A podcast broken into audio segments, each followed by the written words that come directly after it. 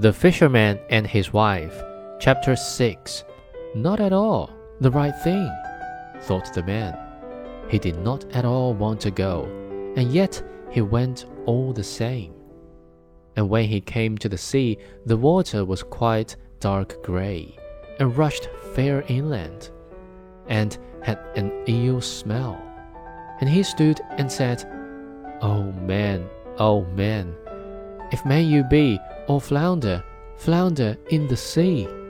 Such a tiresome wife I've got, for she wants what I do not.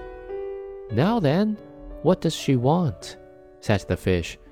Oh dear, said the man, she wants to be king. Go home with you, she is so already, said the fish.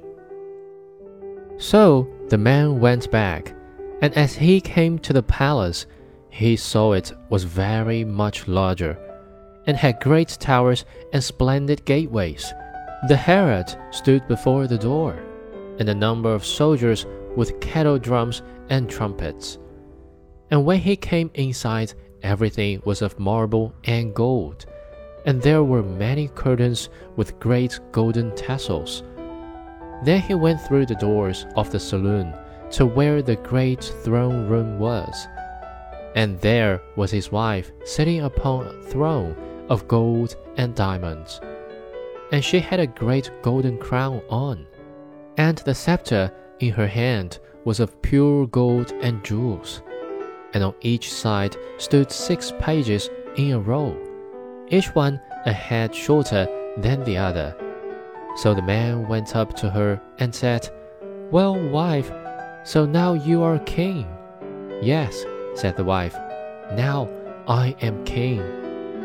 So then he stood and looked at her, and when he had gazed at her for some time, he said, Well, wife, this is fine for you to be king.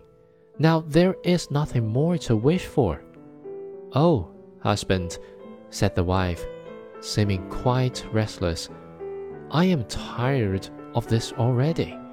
Go to your fish and tell him that now I am king, I must be emperor.